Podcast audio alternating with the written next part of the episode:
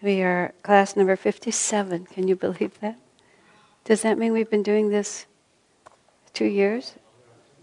Two years? Time just, how time flies when you're having fun. This is more than the Gita took. But the Gita, I had 10 pages each time, so I was galloping through it. Okay. So, any questions or comments in regard to anything that we've had so far? Yeah, you just you're not sitting around pont, ponta, contemplating samyama this and samyama that. I am. I'm spending a lot of time thinking about it. Yeah, that's right. You all, you all are stuck just like me. Okay, 326. I should stop saying that. The Lord can do anything through any instrument.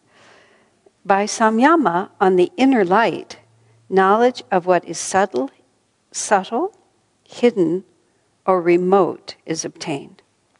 Swamiji says everything in creation is connected. Science tells us that it is a combination of molecules, atoms, and electrons. But science works always at a distance as if with prongs. so he said it. Did you love it? Swamiji, I know alone in his study, he loves it. He, he says himself, whenever he gets an image that's just perfect, it just always amuses him. And I'm sure when he wrote Science Works at a Distance as if with prongs, he must have really enjoyed it because immediately you see it, right? Um, everything, in fact, is a projection of God's bliss, manifesting itself ever newly. It is helpful to understand that the powers Patanjali wrote about are powers that we all have, even to a lesser extent. I mean, that's what I've been trying to make happen with this, is just going through this, which is so beyond us, to try to figure out what threads of this we can pull down to our life, and so that we can climb up those threads up to the heights of where this goes. Um, I read, uh, uh, I've, I've, told many of you that I, I am doing the research or the background in, in order to write another book about Swami. So every every day I have these fascinating new little tidbits that I'm pulling out of these fragments of notes that I have. Um, and he just he made this comment. He said, "Master, you know, you may have noticed that in all the years that Swami talks, he does, has never really talked that much directly about meditation. Only sometimes, you know, he he." After many years, he occasionally had those Kriya retreats. Like in the in the 80s, he started having a Kriya retreat, and he had a few of them, and he gave us the higher Kriyas and a few things. And of course, when he would do Kriya initiations or weekends, he'd talk like that. And he always mentions meditation. He never didn't. But, but when you look at the vast number of things that he talked about, you hardly got the impression at the end of it that the only thing we were doing was meditation. Now, there's a, there's a, a fact about Swami that you always have to keep in mind that he always does what does, did, what Master did. And he, he took his he was he took his cues entirely from master. He was he he was a total blank slate when he walked into master. He didn't he knew nothing about these teachings. He knew, none of the vocabulary just nothing. Um, it's important to realize that not that that would be so unusual. I mean many of us were blank slates more or less when we walked in but he was really blank and so his entire definition of the spiritual path was first given to him in those two and a half, three, three years he had with Master, three and a half years. And he talks about often how much Master talked to him about the teachings, and how much Master talked to him about his life and what he was doing, and how, how much time Swami spent alone with Master. And the point of that is partly because he was always alone with Master, so, so, so when other people say, it couldn't have happened. Well, he was alone. But the other side of that, which is an interesting fact, is, and I've of course watched this, I watched this with Swamiji, and it was of course true with Master. He adjusted himself to whoever was there. And he, he, he Master didn't have a reality of his own. His reality was always and only zero other purpose. He was there to serve the spiritual welfare of the people he'd come to serve. I mean, think about it. He had no karma. He had no interests. He, had, he just had one job, and that was just to serve the spiritual welfare of the people he was with. So wherever he was, whoever he was with, he was serving their welfare. I saw Swamiji many times um, you know, adjust himself to what was needed in the room. You know, if somebody was not able to receive information, he would just not give it. If even if there were several people in the room who were quite uh, in tune with what he was doing, if someone else was not, then he would, he would, he wasn't able. It wasn't so much that he was a refrain; he just wasn't able to give in the same way because it wasn't being pulled from him. And often after mm, social interactions or public talks or anything like that, you know, Swami would comment about what was pulled through him. Because, again, it was very, very impersonal. So the fact that Master spent so much time alone with Swami and so much of what was really important for Swami happened when no one else was around is also telling you that Master was able then, and deliberately certainly had it that way, to attune himself completely to what Swamiji needed. And so, and Swami even mentioned that often when Master would be talking to a room full of people, especially explaining the teachings, he would, he would talk directly to Swami.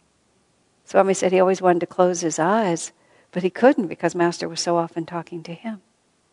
Interestingly, when I interviewed Swami's cousin, who uh, had met who met Master, uh, Bet Hover, she's in the astral world too now, um, and I, I, put this in the book. She said uh, clearly, Swami, Swami was the apple of Master's eye. And he said that Swami had with Master the kind of father son relationship that Swami did not have with his own father, because his own father was they weren't in tune. And, uh, and then she said again, he was so clearly Master's favorite. I said to Bet at the time when I interviewed her, How could you tell? Oh, she said, it was just so obvious, just like that. And then I went to Swamiji and I told him, because I mean, I'd never heard Swami say anything like that. I said, Bet said, You were the apple of Master's eye. And he smiled, and then he said this well, I was. You know, and Swami just has never, had never said anything like that ever, um, because it would just wouldn't have been seemly. But when it was said from the outside, and I wanted it confirmed, he just confirmed it like that. Now, what that's all about is that Master transferred to him, which is where I'm going. This is a long introduction, but it's an interesting one, don't you think? okay.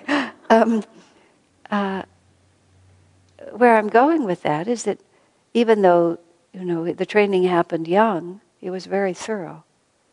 And of course, ever thereafter, Swamiji always attuned himself to all that Master had put in him, and uh, tried to understand who Master was in the broadest sense.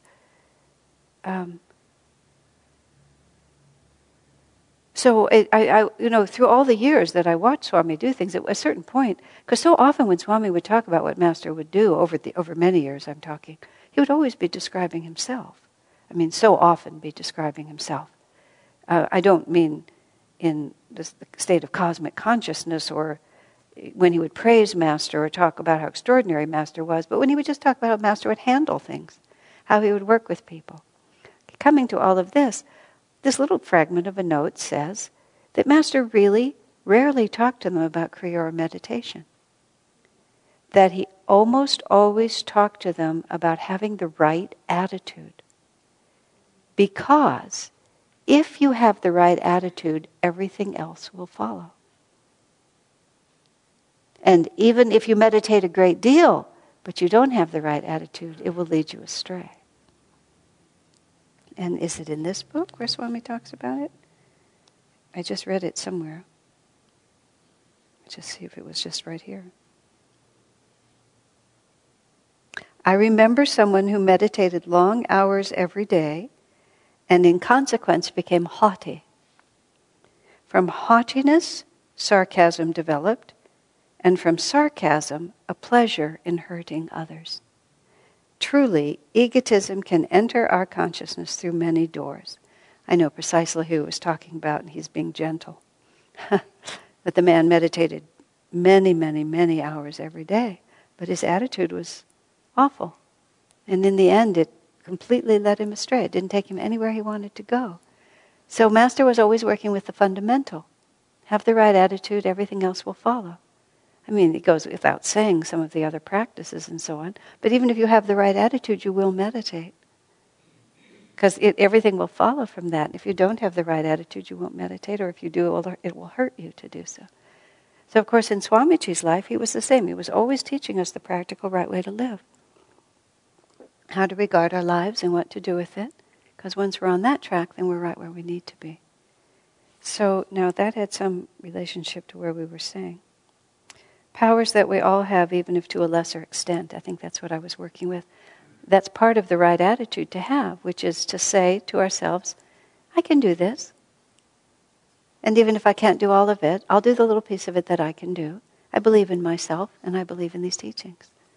Um, I was uh, talking af- this morning about um, the funeral service that we had on Sunday, which only a few of you attended. It was for a, a woman who died at the age of 90, I believe, who a decade ago, for a decade, used to all come here very often and uh, would come and volunteer, and just a lovely, a lovely person.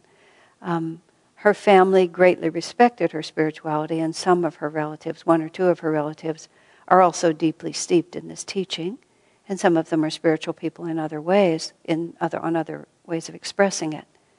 But almost all of the rest of the people, of the 50 or so that were in the room, they were just not self realizationists. And they, I said they respected it because the deceased person, whom they all loved, was into it, but for no other reason.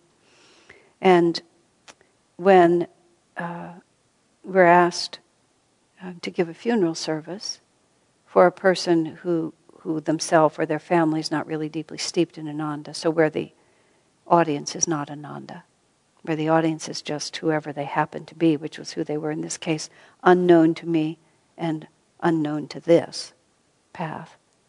Um, and even the person who, who had died was only an acquaintance, and I couldn't, in sincerity, really speak to their character.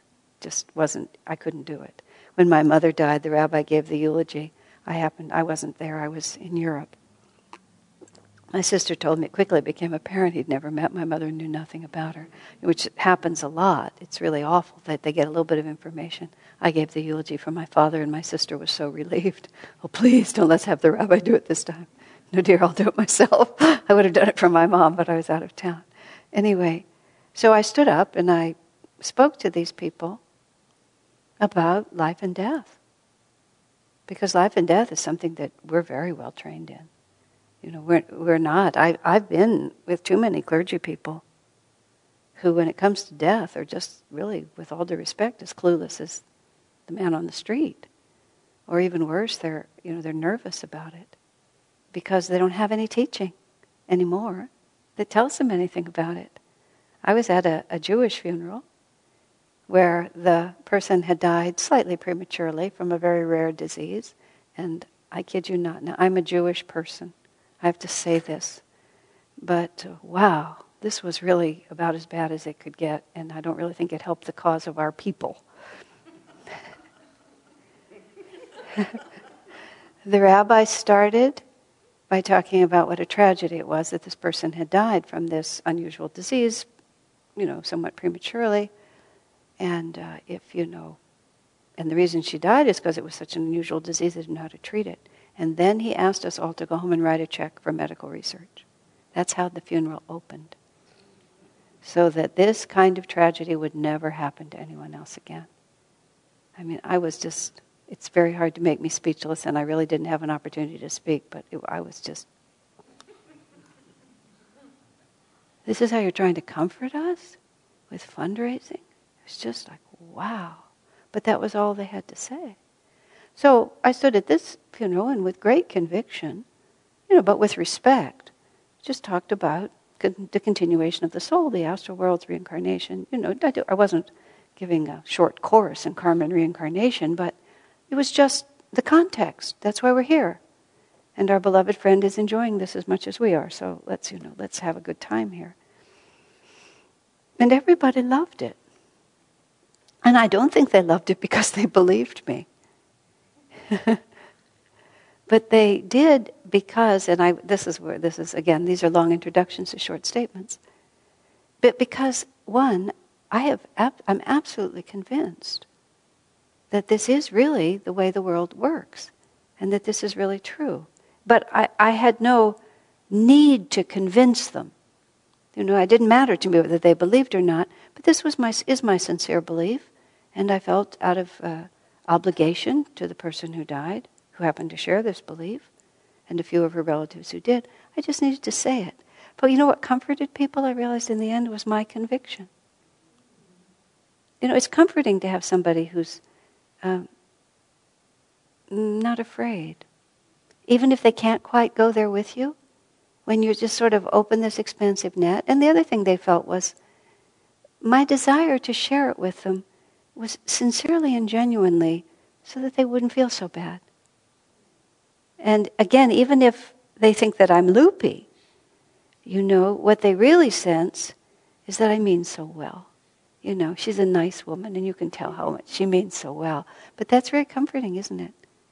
Even if you're if you're distressed yourself, and even if somebody just tries to comfort you with loopy things, if if they really are sincerely trying to comfort you and not taking the chance to try to convert you, one way or another.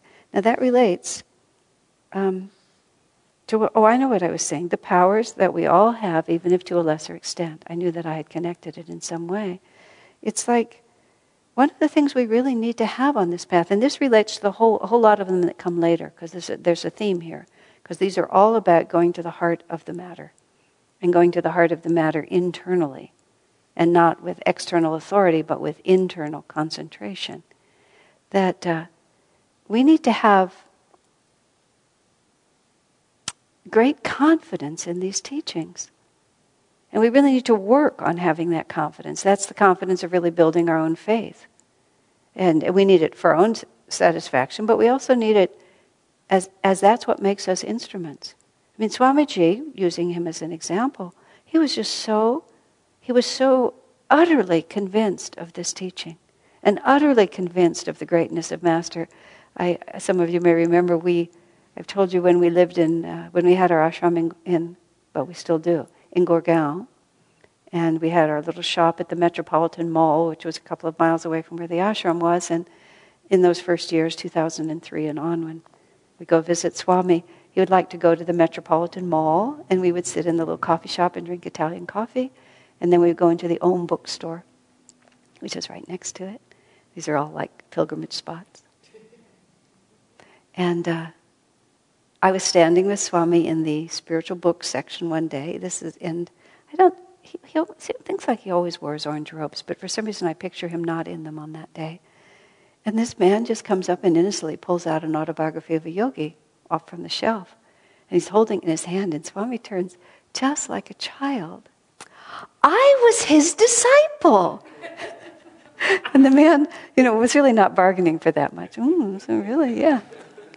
He was the greatest man I have ever known. He says, That book has the power to just change your life. The man just kind of backs away a little bit. You know.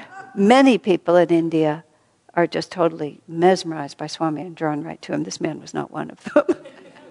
but it was just like, I, I mean, it was so completely, there was just no question, but this was the thing to say. This man's holding autobiography of a yogi in his hand. I can't let this pass. I have to just tell him who I am and what this is. You know, and that just that that feeling that's very important to be able to cultivate it, whether or not you always are public about it or not, but you need to be able to do what God wants you to do and not hesitate. And if, if we're full of, you know, doubts and uncertainties in our own self, then they interfere and they, they confuse our intuition. So it, it's a very important factor. So, um, okay, that's what I needed to say. Oh, you know, the same also when Swami says, let's see, everything is, create, is connected. It's so interesting because the. Um, uh, the ancient uh, scriptures of India are so full of scientific information that was not achieved with prongs. it was achieved as it was achieved by what uh, Patanjali is writing about here. You can understand the human body, you can understand the stars, you can understand everything that's happening by going into the center of yourself. Patanjali is asserting that these are capabilities that we have, and he's asserting them, you know, on the basis of true experience. When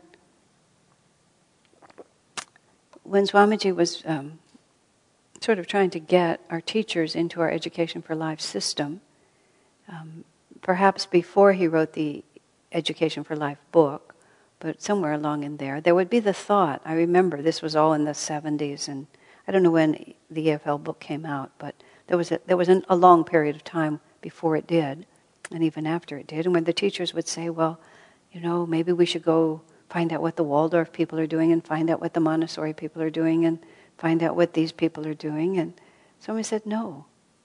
He said, "You should get in tune with Master." and feel what it is that, that we're doing. And he not only didn't want them to synthesize from other people's input, he actually didn't even want them to expose themselves to it. Because the, the hypnosis of other people's authority also can confuse your intuition. Um, it's, uh, it's one of the things that we've had, we're, we're developing in our own school system is, and we're, you know, we're, we're quite strong in it now but just the conviction that we know what we're doing. It's the absolute conviction that we know what we're doing. Did I talk to you about uh, the first grade, te- the teachers and the suicides in the high school? Did I talk about that here? Can't remember. Yes, kind of what you're going to say. So how do you how do you balance learning with not being confused by other people's points of view? Depends sort of on what it is you're trying to develop.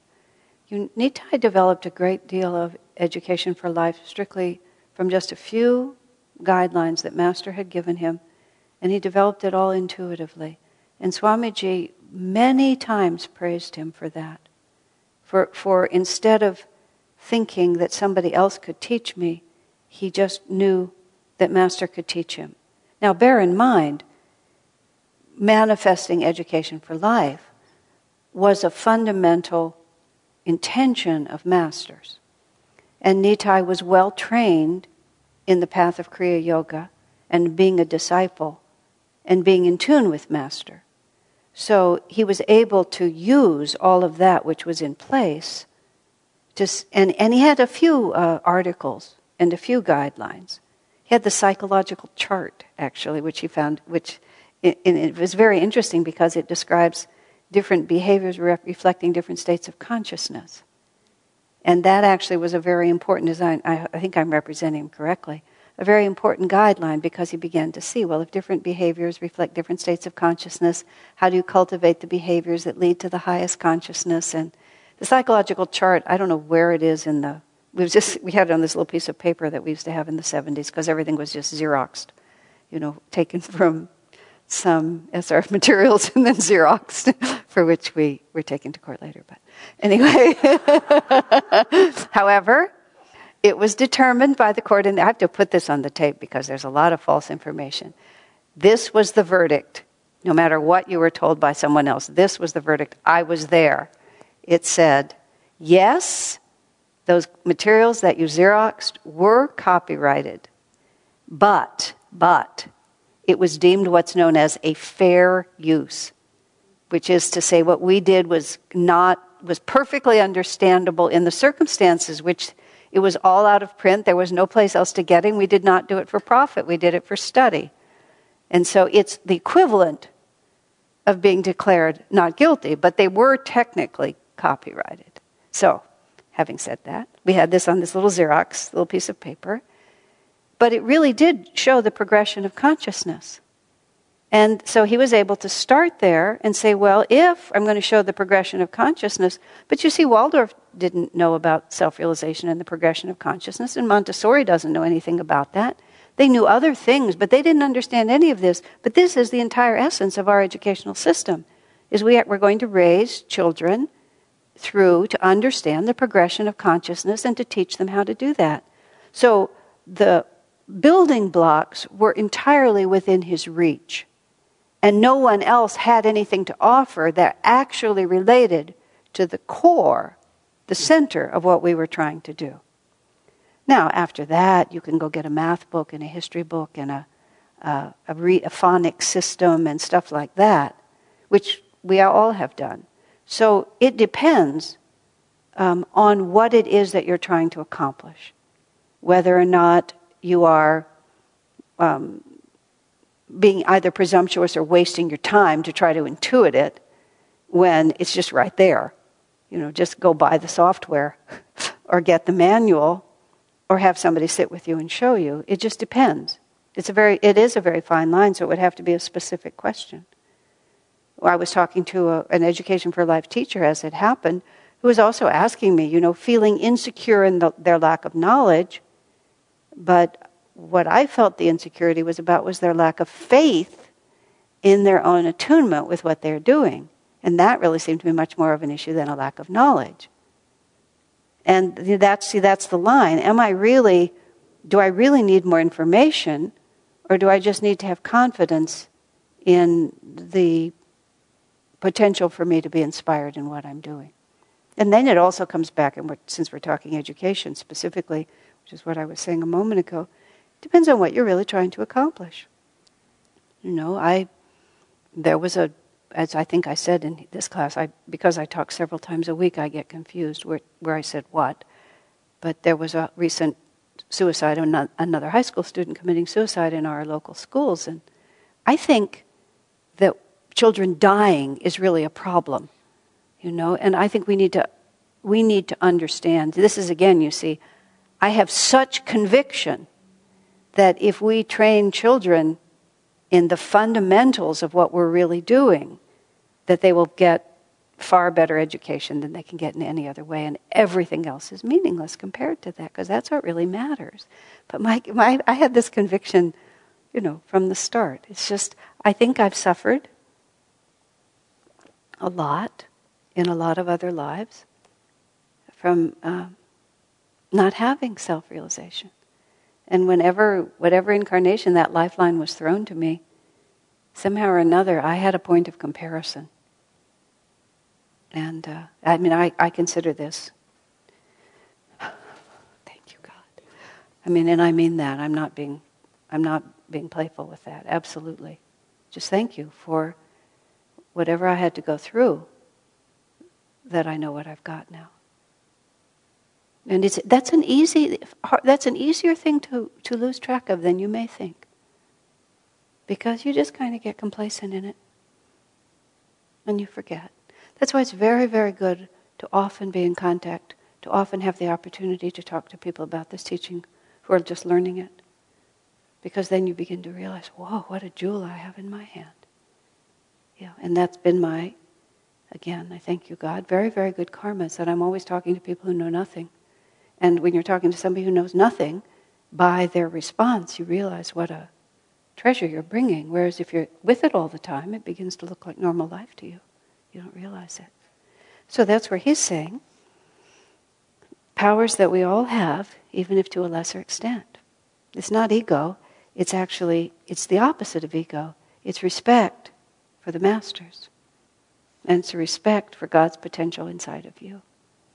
Very important to have. People get really mixed up and think they have to say, oh, I don't know enough. I haven't studied enough. I haven't been here long enough. If you know anything, you know enough to turn around and help somebody else or radiate it to the man in the store, whatever it might be. Okay? Any other questions or comments or thoughts? You know, the, the, the idea of, of, looking outside of Master's teachings for solutions to things that we're doing has been an issue that's gone on all through the years of Ananda. And it is, I mean, because you brought it up, Tandava, it, it's just, it is a very interesting question. And we, we always have to work with it. I mean, Swamiji could get, could get any knowledge by going into the spiritual eye. Um, but you can't be presumptuous about that. That's just silly. So you have to balance it. But that, you understand. I think I made the point clearly enough. Swami learned astrology that way, but he also studied. You know, astrology was a very good thing. Swamiji, Swamiji wrote his book on astrology without really knowing much about astrology. But he'd, been, he'd always been interested in it. He was interested in it from being in India because of what he understood there that in ancient times, astrology and yoga were the same science. Because the, the reason astrology works is because the planets are a symbol of the chakras. And because the chakras have a relationship to the signs of the zodiac, I, I'm never able to say this. Every time I have had to teach it, I study the art and science of Raja Yoga and I memorize that little chart and then I speak it and then it goes out of my head again. But I, I, have, I can say enough now that I know it's true that each of the chakras relates to a certain sign of the zodiac and certain planets and so on like that. And it's fascinating. It's just really, really fun. And, um, and so the vrittis are distributed in the chakras in a certain way, and therefore they're going to be concentrated in certain signs of the zodiac in relation to certain planets, right? And so you're born at an exact moment, and you know, babies have this way of just being born in an exact moment. They're scheduled to come at this time, and they come at that time, and they're scheduled to come at that time, and they come at this time, and they pop out prematurely, and they hang out in the womb, and you know, they have 30 hour labors or four hour labors. They do all kinds of very interesting things because there is exactly the moment. And that moment is the correlation between the vrittis, the internal horoscope, and the stars in the heavens.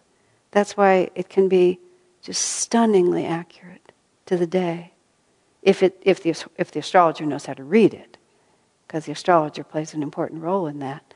And uh, uh, I think I told you years ago, maybe I don't know if it's for this class, but I'll repeat it now. There was a, a man who was associated with Ananda, who was a very wealthy entrepreneur, who suddenly, one of his, somebody peripherally associated with him, uh, was uh, turned out to be a, a criminal, or, or cr- did criminal things, or at least fraudulent things. And because of that, he was tainted. He was targeted by the government and viciously pursued for like two years.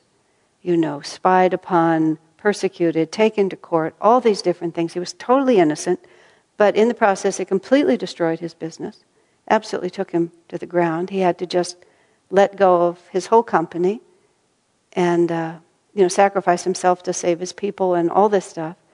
And then, um, suddenly, just suddenly, within a week, on his birthday, uh, the government let go and it was over. Okay, that's what happened to him, and then he started another company because he's good at what he does, he's come up again. Somehow, in the course of this, he remembered or he found a horoscope that his grandfather had had cast for him that was written in Tamil in India. And I think he, it must have been translated because he read it. And it said, that on such and so a day, he will be targeted by the government. He will be persecuted for this period of time, that all his accumulated wealth will be destroyed and his reputation will be ruined, and it will end on his birthday. yes. You just don't know what to think about that. But that I said, who was the astrologer? you know, it was too long ago to, to finally figure it out. But there it is. So Swamiji was became very interested in astrology because because Swamiji is always trying to persuade others, and because Swamiji himself is not credulous but likes to have reasons for what he does and likes to be able to think it out, he, he's always looking for things that will prove it. So this, you know, prove the greatness of India, prove the greatness of the teachings, prove the interrelation of the universe. So for that reason, he became very interested in astrology. And he wrote that book, you know, Your Sun Sign as a Spiritual Guide, which has been a very sort of chug along popular little spiritual book for decades 50 years now, practically 40 years, because he wrote it very early. But he wrote it mostly by intuition. He would tune in, and he, he said he said things in there that were not said anywhere else. But Swami became convinced by his thought and his inspiration that those things were true. But, and this is the whole point I'm making, he also read books and he also consulted with a couple of other astrologers who he respected. And he was always presenting his ideas to them. And I, I used to deal with his letters, some at that time. You know, and he would have these, and I couldn't follow a word of it because I knew nothing about it. But it wasn't like he was just presumptuous, this I have intuited. It's this I have intuited, what do you think? And then he would really listen and he would amend his thinking if somebody had a good point, but he wouldn't abandon his thought if he really just because someone else said so. So it was a very, you know, balanced perspective on how you move through these things. You, if somebody really has something to offer, you want to listen, but you also want to be um, working from whatever intuition you have to, to follow that. And that's what this is all about, is just going from the center of things. Okay, any other questions or thoughts on that? Yes, Chris? It says, by samyama, which means absorption in or attunement with, by samyama on the inner light, knowledge of what is subtle, subtle, su- subtle, subtle, subtle, hidden, or remote is obtained. By, no, by samyama on the inner light, knowledge of what is subtle, hidden, or remote is obtained. Okay? And then he says everything is connected. And so instead of working outward from the outward in, we work from the inside out. Everything is a projection of God's bliss. It is helpful to understand that the powers Patanjali wrote about are powers that we all have, even if only to a lesser extent. Okay. Rinmen Swami gives us a couple of examples about learning language. And language is always an example he often uses because language is a matter of attunement. I mean, I am not a linguist, I only speak English, so I have no, absolutely no experience with this, but he always gives us this examples of how it is done. With any, okay, he says, samyama is not a practice only for gaining occult powers. It can help us even if we practice it on any subject. With any such subject, be it carpentry or mathem- carpentry, mathematics, or how to be a good leader, do samyama on it first. so this is also where the external external teaching and inner attunement come from. It might not be that you don't take instruction. You can take instruction, but do samyama first.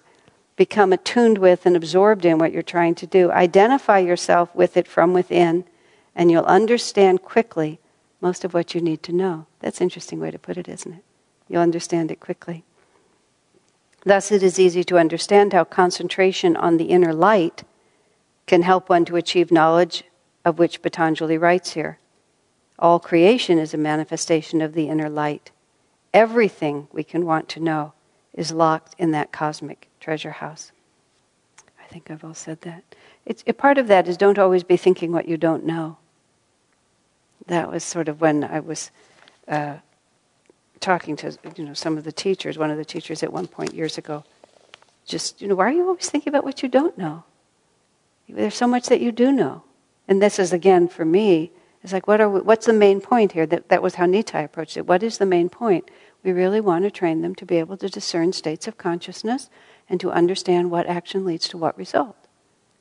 And, and when you have that, then everything else can follow from that. The, the Education for Life is an example I use because it, Swami, it was such a big discussion in our community for so long. But of course, Swami, some of the people took that to mean the children didn't have to learn to spell. Swami did not agree. he was a very well educated man, and he thought it was very important to well educate our children. He said, in fact, they should be, come out far better educated. Yes that we first, Master had called it how to, the question is, did it start as how to live education? That was Master's first name for it, was how to live. First it was how to live education, whatever it came, but education for life is where Swami ended up with it. Um, because it has a nice double meaning. Lifelong learner as well as learning how to live. It's a, a long battle, but we'll win in the end. Swamiji said the ultimate revolution in education will come from parents.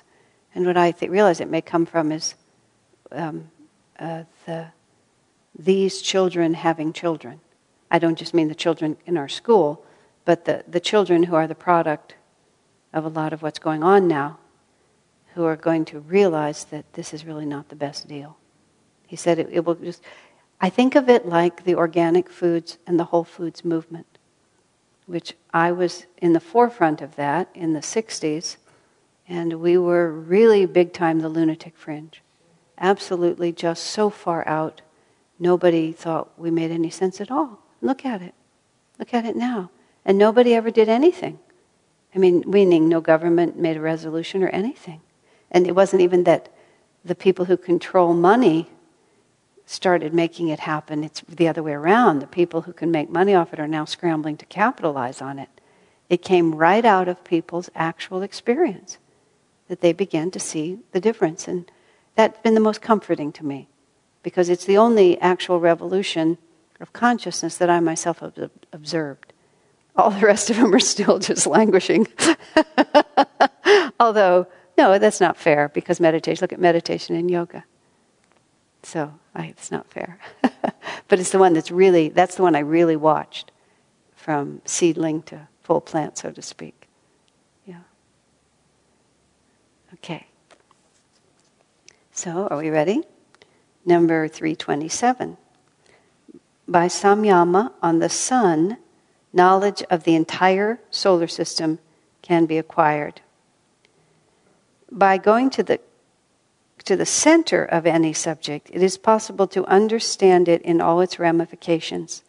Truth itself is center everywhere, circumference nowhere.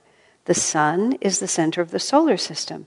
Therefore, it stands to reason that you can understand its planets by doing samyama on the sun. But I don't say everyone can accomplish this end by such means. I even suspect that the knowledge Patanjali himself attained, I love the way Swami says this. Later he says, Am I permitted to express a doubt here? he says, I, sus- I even suspect that the knowledge Patanjali himself obtained by such a means had more to do with truth on a spiritual level than with, for example, the kind of sand found on Mars. Again, I can hear Swami chuckling in his study when he types that one. And then he, he tells us so interestingly my guru said, Sun represents the father aspect of God. In my youth, Master says, I spent time at every sunrise, sunrise and sundown gazing into the sun. When the sun is near the horizon, its harmful rays are filtered out. I recommend the first and last half hour of each day. This practice gave me deep revelations of wisdom. Isn't it interesting? Every Swami writes in another place Everything in this world is a symbol of the spiritual world. And the material world, which we think of as so big, Master says, is like the gondola on a hot air balloon. That the astral worlds and the other worlds are gigantic, and this is just a little tiny thing dangling at the bottom. So the sun looks really big to us. But in fact, the sun is only there because of the spiritual eye. So when we're tuning into the sun, we're actually taking the small one to take us into the big one. I, have never done a systematic practice of um, staring into the setting or rising sun, but all of us have had moments at dawn or dusk when you've been able to just see it like that. Often it's when you're on holiday by the ocean or when we would go to India and we'd go out on the Ganges in Varanasi at dawn and you'd just be sitting in this boat, and then all of a sudden, just there would be this huge orange orb coming up like this, and it just, it's there. It's really happening. You don't really know what it is, but you can see it and feel it just instantly. So, again, by going to the center of everything, um, center, because spirit is center everywhere, circumference nowhere. So often I've noticed when people are doing projects or even just trying to think something out, they don't they, they often just sort of try to get what it's supposed to look like instead of trying to get first what it's supposed to be. And so it's, it's often really helpful if you're trying to make something happen. Try to just get just as he says just get right into the center. You know what is what experience are we trying to create? What energy flow are we trying to make happen? Not well we'll need tables and chairs and i'll need a new dress and we'll have to get our nails done or whatever it is. But it's like where where are we trying to be in this in a relationship, in a, a art of a project that you're doing, in creative work? What's what? What do we need to leave people with? I've, um, as you well know, I've been doing this work for a very long time, and I'm pretty at ease. I'm appallingly casual. Let's just put it that way about uh, standing up and, and talking. I'm, there's a trip to New York planned in June. Um, it's being planned from the village the woman organizing it, I, I wrote her finally and said, you know, is this really happening? Because I'm making plans around it and I really wanted to know. So she was apologizing all over the place for not keeping me informed because she was so busy, because she had too much to do and this and that. I said, look, I don't need to know anything. Just when it's all finished, just direct me to the website. That'll do. and you know, just tell me the day that I leave. Just tell me when I'm supposed to leave and where I'm supposed to fly. That's all I need to know. Don't waste your time sending me extra emails because I don't need to know. But that wasn't always true. And when I uh, was learning, more at a different stage of this work. I mean, I don't mean to be presumptuous in that. That's that's unfair of me. But when you're developing any talent within yourself, you have different you have different challenges at different stages. So to really to just to be very to finish this off, because um, I I have this weird capacity, as I say to people. It's not that I actually know more; it's that absolutely everything I know I can say, and and that is just a strange something that was given to me. Just whatever's in my head can come out of my mouth almost without a break. And many people have many more profound thoughts, they just can't get them out of their mouth the same way that I can. But, um, so I could always fill the airwaves. Um, and I could often win the word, the word per minute contest, which we used to informally do. But uh, when, uh, at this point, for me, what I'm, I have to learn is to be in tune. And in certain ways, that means that it has to be in the moment. So, so too much preparation is counter for me at this point because then I, I'm not in the moment. And I'm not saying by any means that I have mastered that skill, but that's, that's what my challenge is. So I don't need to know. I almost don't want to know. I mean, I'll know ahead of time and I will think about it. I, I, re- I know what the Sunday reading is before I hear it, you know. Usually. Almost always, unless every once in a while they switch on me because I had the numbers wrong. But um, so it's not like I, I don't play brinkmanship with it, and I don't deliberately not know. Now, going back. But when I was really learning, and I really had to study and really had to think it through, I, I started by saying to myself, and let's work with Sunday service because it's a unique situation because it's such a small period of time. It's just an, it's unique. How do I want them to feel when they walk out? You know, the, the essence, what is the essence of what people t- need to know about this subject? You know, if you're looking at it. And, and that would always start there, partly because if you start, and I tried to help other people understand this, because you give a 20 minute talk, you spend two days preparing, you have 100 stories, you've read 10 articles, You've got so much more material than you need, and you can't discern among all that material what you, what you do need. I mean, I learned, I learned this. It wasn't like I knew this automatically, I learned this. But if you started from the center of it, which is what is the essential message here?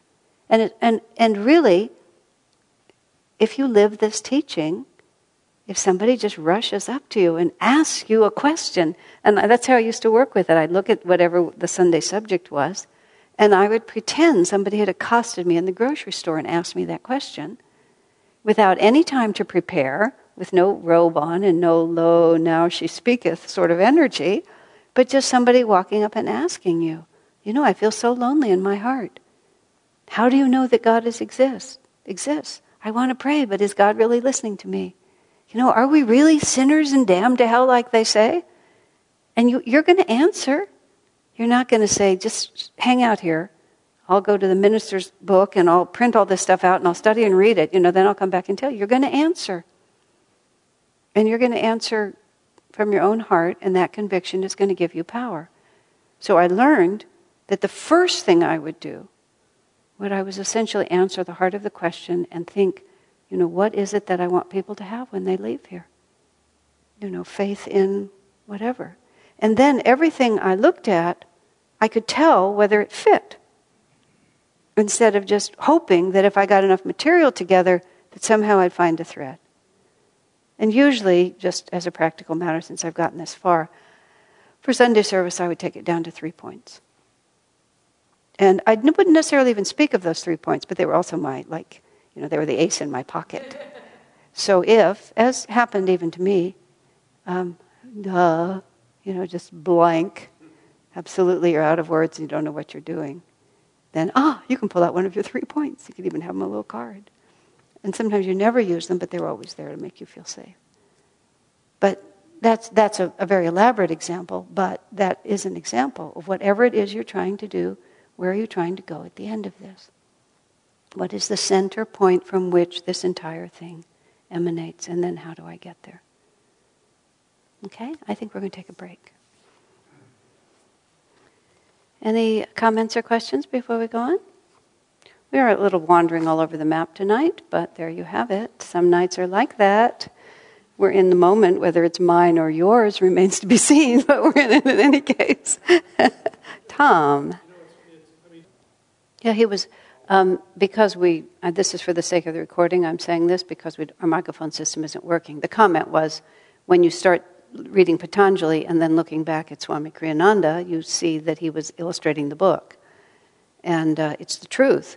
And when I have thought about Swami Kriyananda a great deal over the years, I just keep seeing what he was doing in, in just different perspectives, partly because, you know, I'm a little less confused than I used to be. So I can see, and I've had more life experience myself, so I, I, I get more what he was actually working with. But it just, it just keeps going like that. But yeah, it's right, it's all right in here. That's why I was saying at the beginning of this, I would hear Swami talk a lot about the way Master behaved, and I would just realizing he was just describing himself. And at one point I said to him, You do things the way Master did them, don't you? He says to me, Of course. Like, what other what other criteria would I use? And if, if you're not doing it in a certain way, that was because that wasn't the way Master did it. Again, he said, Of course. Meaning, because sometimes other people would challenge what he would do, and sometimes people would assert that Master would have done it differently, but they rarely knew. They, they were not qualified to know. But on what other basis would we form ourselves? And I'll, I'm going to just tell you this the silliest story, but it, it, it's something that I, I don't, the word isn't pride, but I'm very satisfied with myself in this respect. I never really knew how to cook. And then Swami taught me how to cook. I've, I've explained that before. And then a lot of, I, over the many years, I often cooked for him. And in the, in the 70s, before he had a staff and he didn't have anyone cooking for him, I often cooked for him on a kind of random basis. And when he would have people over, I, and I wasn't the only one, but I often cooked for guests and so on like that. Um, and I developed a certain style of cooking. And at one point I realized I cooked what Swami liked. It was just as simple as that. I never actually learned to cook. I learned to cook what Swami liked. I mean, that would be natural. You're cooking for your family in a very real sense. But my whole sense of what was good was entirely what, what he liked. And I was very pleased with that. That, that it hadn't entered my mind to move outside of that because that was the only, that was the only reason I was doing it. But that's a, that's a small example um, cooking for me was a, a real teacher. Cooking was the first thing I learned how to do intuitively. And I was able to learn to do it intuitively because, from my personal values at that particular point, it was absolutely valueless. And so there was no anxiety within me to block my ability to be intuitive because it just, I just, the way I was raised, I was raised in a very, intellect, er, very intellectual values, and something like cooking just didn't fit anywhere in the story. I mean, we ate, of course, but and it just wasn't, wasn't something you took seriously. So I entered into it just as just this rather trivial pastime, and therefore I was fearless about it. I didn't have any ego at stake. And so, because of that, I learned to be intuitive with it because there was nothing preventing me from being intuitive, where other things were uh, success or failure was such an intense issue, I couldn't do it. And the other thing about cooking, let's see, I was going to say two things about it. What was the other? Oh, because I was, I learned to do it for him, and primarily did it for him, um, Swami. I understood um, how you develop things merely to serve, for just no other reason except that you, you, you know, out of love to serve. But then you think, well, what am I doing in any area of my life that I'm not developing just out of love to serve? And what part of my life is not in service to the Guru? Hmm. Hmm. Good question. Wonder what the answer to that is. Hmm. But sometimes the simple one illustrates it because the others get so mixed up in your mind, what you're doing. And yes, Swamiji did all this stuff. He showed that it could be done. But you know, he was an unusual example.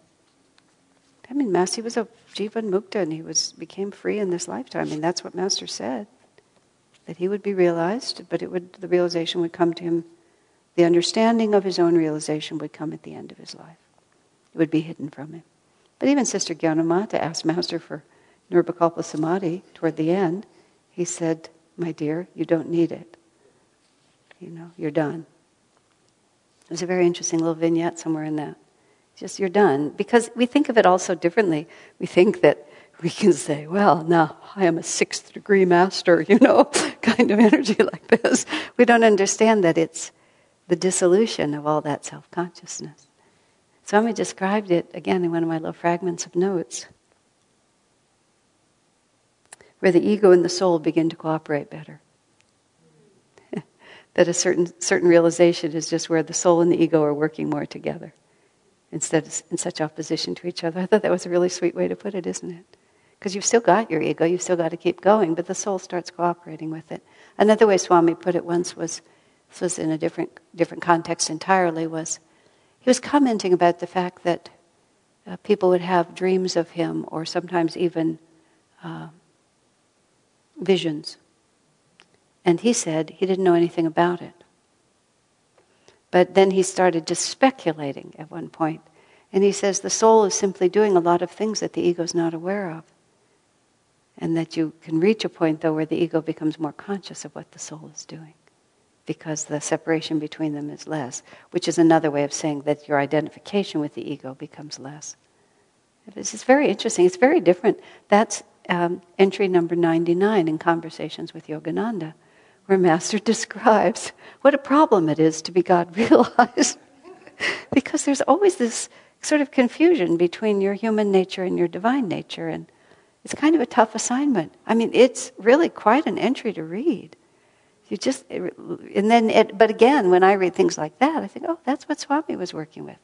That's why that, how Master can be omniscient and still you've got to tell him because he doesn't know until you tell him. Well, that's a very good way to put it. The, the, ego starts trusting the soul and takes the soul advice. The two of them work together more. because the ego is your friend. The ego is your self awareness that uh, is motivated enough to do something about the misery you're in. And so the ego either takes its own stupid advice and just makes things worse, or the ego starts listening to the superconscious intuition and the willpower is used to cooperate with um, superconscious instead of subconscious. Yeah, precisely. Because you're always still, this is my point of view, is that the rest of the mess is just still is over there. It's just that you just don't live it in anymore. You just kind of close that room and then you just go over here. And I, I read uh, also, Swami said, Master said, that you know, he, he goes into the consciousness of all his, every disciple every night, is how he put it. And he doesn't, he's not concerned about the bad. He's only concerned about the good. Because he's just going to take the good and he's going to build on it. It doesn't matter to him what the bad is. There's no point in even paying attention to it because increase the light and the darkness automatically disappears. So what are you going to do with the darkness? There's nothing to do with it. There's no way how you don't get rid of the darkness just by saying, "Whoa, are you ever dark?" But if you brighten the light, just think about it. I mean, think about it in terms of guilt and shame and everything. What's the point? I mean, these are, these are problems for all of us. I'm, I'm not excluding myself from this by any means. But what is the point? If you really, really want to be done with this, turn on the light. And that's the opposite of guilt and shame and all of those things. But I love that. Master just wasn't concerned about the bad. But also imagine, imagine how mm, magnificent that would feel to be perceived that way to start coaxing the good out of us. When, he en- when Master enters and takes charge of your life, he starts coaxing you toward the good side. That's right. He decides, he stands there and he keeps, he just says this way. Light this way, happiness this way. No, no, no, no, no, no. This way. Larry? And you turn on the light through inner communion, the darkness gets swept away. That's exactly right. And but see also the difference between the, the, the, the Gita verse Larry's quoting, even a little practice of this inward religion will free one from dire fears and colossal sufferings. The difference between having no clue and having a clue is really huge. Because having no clue means we're just randomly here, there's nobody in charge, we don't know why anything is happening, we have no way to influence it, and we just wait for the next blow to strike. And having even the smallest idea that there is a divine power in charge, that my life is following a pattern that can be discerned, that the end of this story is a happy one, everything resolves into bliss. I mean, even a little practice, even a little bit of that knowledge just takes you from being nowhere to somewhere. So even if you're really lousy at it, the, the very idea, that's how it was for me. As, as soon as I captured for me what I captured, change your consciousness, the entire world changes. And that was a chemical induced revelation when I got it. But um, the chemical just simply showed me oh, look, by chemistry, you change your perception of reality, but once you change your perception of reality, and that was like, that was it. I, I didn't, I, I was not a very, I wasn't very good at taking drugs. I was sort of lousy at it because I liked my mind. I didn't like it being monkeyed with. But monkeying with it once, when I did it more than once, have to be fair, but one that one really notable time, it was just like, oh, this is it. And then I began to search for what would actually change your consciousness. But until that moment, it was just confusion. But then all of a sudden, I wasn't any good at it, but I knew then that this is what I was looking for. And really, it was, it was really the lifeline. Just grabbed it and I never let go. Took me a little while to figure out how to follow it, but you know, I still had it in my hand. So these are the things these are the things that give us an absolute conviction about this path. And they're very important to just keep reiterating them to yourself. Just, you know, over and over you say these things to yourself so that you don't get confused by all the other stuff that comes in on top of it. You just really know right at the base what you've got and why it matters to you and why it's a matter of life or death. Just as cheerful as that, life or death. There was a question over here. Was it you, Chandra? Have you lost it?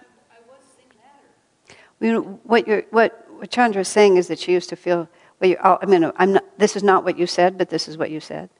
You, you, you know, we have this illusion that we need to relate to our confusion, that our confusion needs to be, we need to deal with it. That's that woman who uh, uh, was spending time with, was at Ananda, and Swamiji was trying to help her, and she would go to his satsangs and so on. And finally, she stopped coming because she said, When I'm with Swami Kriyananda, I can't remember my problems, and I, I need to be able to concentrate and work on them.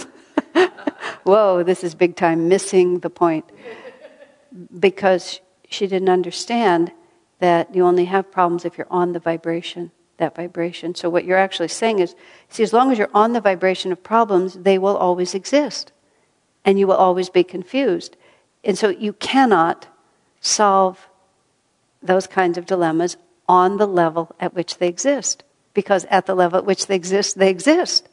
You solve them by lifting your consciousness to a more subtle, a more happy, a more uh, free vibration, a more divinely inspired vibration. And then you're right. If you go back down to that level, they're still all there. But there's no, what you realize is there is no solution there. So you just go up to this vibration, and then when you start living here, it, it, it's, it's a funny thing, but you understand what I'm saying. Is you can always go back into it, but then after a while, you can't go back into it because even when you try to go back into it, the memory of the, of the, of the clarity you, you, it can't hold you anymore. I mean, that's a very, you have to be a little careful, but it can't hold you anymore. That's why people find when they start meditating, even when they think not much is happening, but you've started to refine your vibration in whether you're actually shifting your vrittis in the chakras or not, I don't know, but you've certainly refined your vibration by spiritual practice, by changing your diet, by doing yoga postures, by affirmations, whatever it might be, you find your vibration, then the same circumstances will come to you And you will remember how you used to respond, but you can't find in you that response anymore. This used to make me so angry. I used to be so afraid when this happened.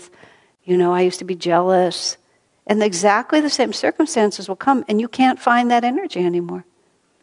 You, you just you can't get into that vibration because you're you're now a, a square peg and it's a round hole. You just can't go in it. And that's how we actually change. We don't actually change because we've solved it.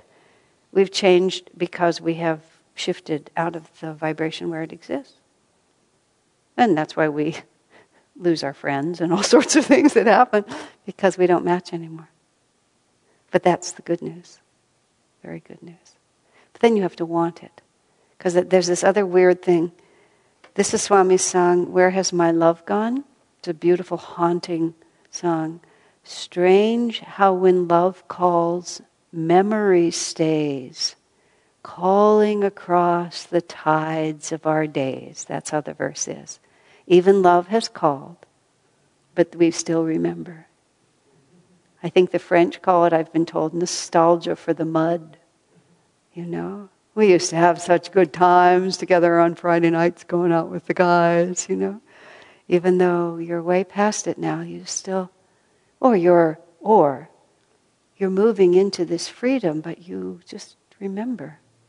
You know, you see Valentine's Day, you see little babies, you see comfortable little houses, you see lovely young people. I mean, just something in you still remembers all, all that attractiveness, and you're caught. This, that's why you can't ever be casual. Yeah, you might even try to do it again, even though it's not working. Not, not might, will. will. You know, desire for this thing or that thing calls you away again and again. You have to be very humble. You also have to be very patient. And you have to be very uh, forgiving of yourself and others. Because, you know, there, you know, I could have too. I was talking to someone recently about something, and I said, you know, it wasn't I who did it, but I probably would have, would have, if I'd been given the chance. you know, at least I cannot say from absolute certainty that I wouldn't. You just don't know. It's not like you're being, you're being you know, not putting yourself down. It's just like we don't really quite know what we're made of. And so when God tests us, we get to find out. Like Swami, when I was weeping over the sudden realization of a terrible fault that I thought I'd overcome, well, he said you thought you were over it, and so you weren't putting out any energy to get over it. Now you find out you aren't. That's the good news. Now you can work on it. Well, I sure didn't see it like that, but he was right. That's why we have tests, because God steps on us, and then all the stuff that comes shooting out, you didn't know was there. Whoa, a lot more pus in that wound than I thought. I mean, it's, it's, it's icky, but that's true. It's just true until we're free. That's why Swami, I, I said this not too long ago, that's why Swami would talk so casually about, oh yeah, I was in Sabikalpa Samadhi, but then I argued with my guru and then I fell. And, yeah, wow. That was a lot of misery, wasn't it? Yeah, you know, but you get over it. I, I mean, he, you know, he was very deliberate. You think about that. Oh, okay. So I just messed up too, but I'll get over it. Okay. Even a little practice of this inward religion will free us from dire fears and colossal sufferings. Okay, we got from 326 into 327, but I'm not certain that we're finished with 327, so we'll def- I'll, I'll look at it and decide. If I could borrow a pen from someone, I will write that down. Thank you.